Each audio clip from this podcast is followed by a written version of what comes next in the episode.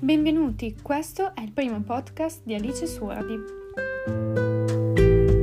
Ciò di cui parleremo in questo episodio è il modo di comunicare. Una conversazione è sempre accompagnata da qualcuno che in base alle sue aspettative, ai suoi stati d'animo e alle sue emozioni favorisce lo scambio di idee espresse in un determinato modo. Quel modo è spesso ciò che compromette o fa andare a buon fine la comunicazione. Quando poi si è in un momento di confronto e di discussione, aumenta la nostra reattività, diventiamo più suscettibili, ci muoviamo diversamente e notiamo maggiormente i movimenti dell'altro. Persino i tra le righe nelle parole scritte diventano più rilevanti. Non si può quindi non comunicare, sia che parliamo che stiamo zitti, che ci muoviamo o stiamo fermi. Tutto è un atto di comunicazione. I nostri gesti, le espressioni del volto, i movimenti degli occhi, ma anche il tono, la calma e il nervosismo sono tutti elementi che accompagnano e fanno pienamente parte del messaggio che noi trasmettiamo. La dimensione non verbale è quella dimensione che influenza maggiormente la relazione con l'altro. È su questo livello, ad esempio, che si può essere ironici o seri, ambigui o netti. In una conversazione gli elementi non verbali trasmettono informazioni delle quali non si è del tutto consapevoli. Sotto un certo punto di vista è un piano di comunicazione molto più affidabile e autentico.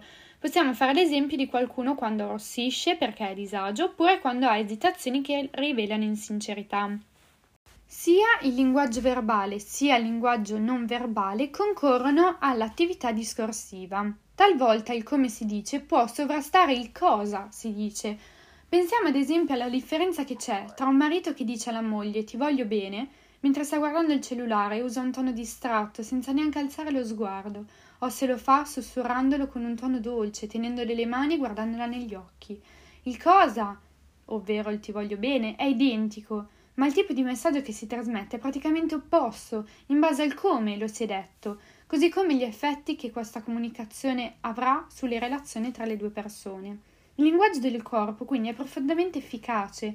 Sembra una cosa scontata, ma molto spesso viene sottovalutato questo livello così determinante della comunicazione. Quindi ogni interazione verbale sottende ad un codice sociale preciso che richiede determinati atteggiamenti. Ce ne possiamo accorgere, ad esempio, quando qualcuno interrompe costantemente il nostro discorso, quando non smette più di parlare, non lasciando spazio alla replica. In questi momenti ci rendiamo davvero conto che conversare non è solo scambiarsi informazioni e contenuti, ma è soprattutto rispettare e saper ascoltare ciò che l'altro ha da dire.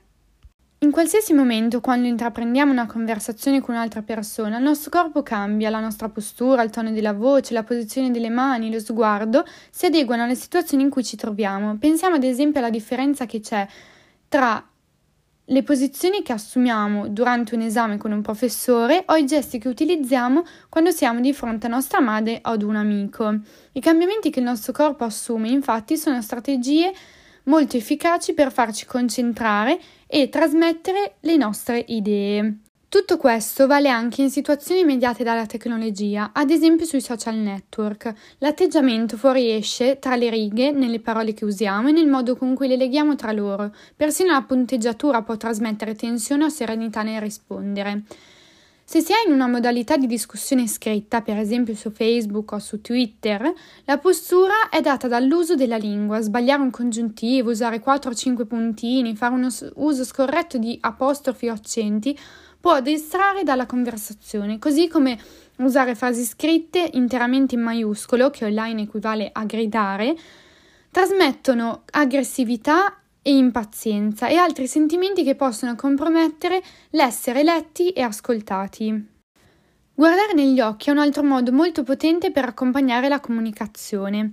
In certi casi, infatti, lo sguardo può diventare inquietante e invasivo. Il modo di posare gli occhi su un'altra persona deve essere proporzionato al tipo di relazione che si ha. Chi ha molta confidenza può scambiarsi molti messaggi con lo sguardo, chi ne ha poca, invece, può provare disagio o addirittura cadere in fraintendimenti. A volte quando discutiamo tendiamo a parlare a macchinetta oppure ad alzare la voce in modo sproporzionato. Il ritmo e il tono invece sono la chiave per farsi capire. Scandire bene le parole, fare pause tra un concetto e l'altro aiuta a farsi ascoltare. Attendere qualche frazione di secondo prima di esporre un concetto può essere un modo per mostrare rispetto e interesse per la domanda o per ciò che ha detto l'altro. Lo stesso discorso vale per la parola scritta. Le ripetizioni di parole, l'uso scorretto di connettivi, come poi e quindi, denotano fretta, mancanza di elaborazione e riflessione su ciò che si sta scrivendo. Anche quando scriviamo c'è ritmo, suono e cadenza, infatti la punteggiatura ha un ruolo molto importante. Scrivere di fila con la scusa della fretta, trascurando virgole e punti, in una chat o qualsiasi social network, può portare a veri e propri disastri.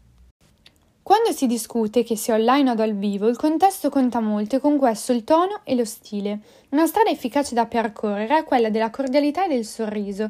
Sembra banale dirlo, ma al di là di ogni differenza, il sorriso attrae e la severità respinge. Sintonizzarsi con i sentimenti è la via per farsi ascoltare. La regola del sorriso, però, vale anche se non si è faccia a faccia.